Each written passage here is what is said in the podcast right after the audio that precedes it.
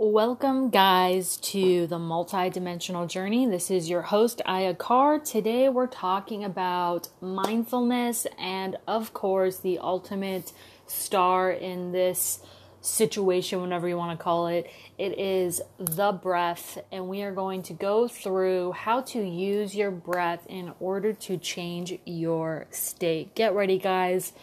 This is a game changer.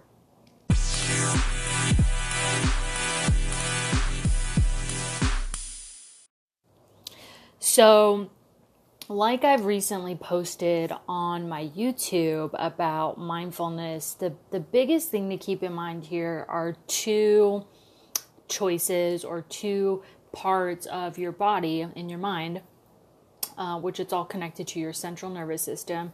And this is your parasympathetic nervous system and your sympathetic nervous system. And so, how you're going to remember this is parasympathetic is linked to pleasure.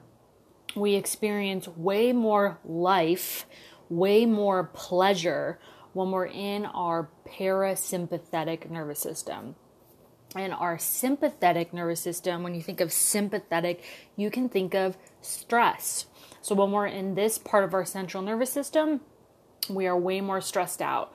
And the the thing is is that both of these parts exist in all of us and we all have the potential to control it just a little bit more every day the thing is is that oftentimes when you're in a chronic state of stress or you're in your sympathetic nervous system too much or i.e. you're in your head too much you're thinking too much you're holding your breath you're tensing up these things build over time, and actually, you end up with an ingrained physiological pattern that actually ends up affecting your perception and mental state. So, usually, when you're talking to people, they talk about to change your thinking or change something. Um, I'm trying to tell you the first thing you need to do is actually get a hold of this, and then you'll see everything else change way easier. Of course, it's not a perfect process, but this will be one life hack that you can take on today and begin to see results pretty instantly. So, just know if you're already in a chronic state of stress, it is going to take you a little bit longer to switch over into that pleasure center more more often. Now, everyone's different. Some people are able to stay in a pleasure center more often than not. But the key is here is that you do want to establish more of an ingrained pattern in the pleasure center, the parasympathetic, so then you can catch yourself way before you get into the deep end of the sympathetic. And as you do this practice, you will you will be able to tell the difference. Um, and my my slogan my thing it's 4 minutes a day. That's it. And that's how long it actually takes to deactivate the stress center to take you back into pleasure.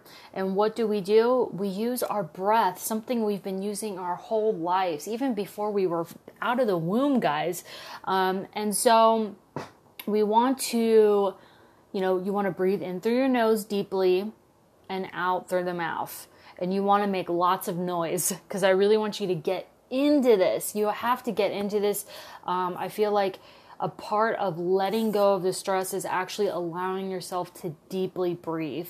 So, um, you want to touch your stomach and you want to feel it. And the thing is, is when you breathe in, you want to feel this area expand. And then when you breathe out, you want it to contract. So, breathe in and out. And the first thing I notice actually when I do this practice, I notice how like tense my shoulders are. So just after two breaths, I'm able to bring that down. And so um, what you want to do is just take, you know, even if you did it for a minute, if you only did three breaths, you would able you would be able to see uh, instant results. So what I want you to do is just start right here. As we go along, we're going to add more and more to this, but this is the foundational work.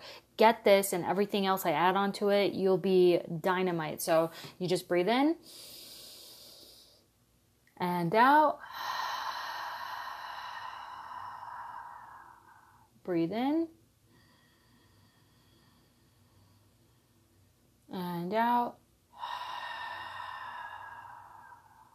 And what you should be noticing is that you're slowly coming back down into your body. If you're very cerebral, if you're very in your head, you know, a lot of us have things in our lives that require this, and that's not a bad thing.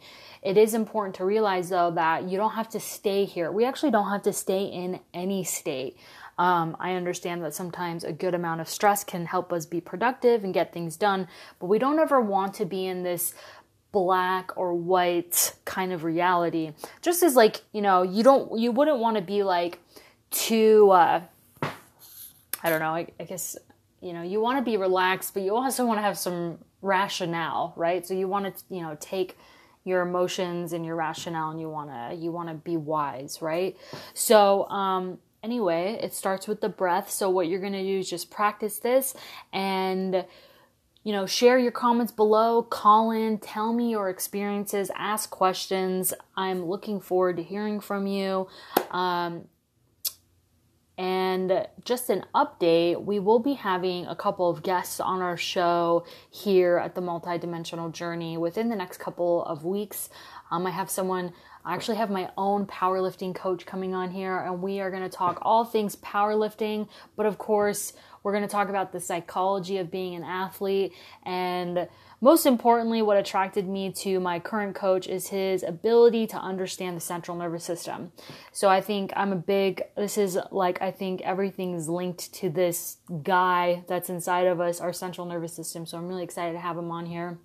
And then we're also going to have my good friend. Um, she's a big time photographer too. She will be taking us through overcoming fear when launching your own business and breaking out of societal norms. So I hope you guys have an awesome Monday. Slide into it like a gangster. I will see you here next time.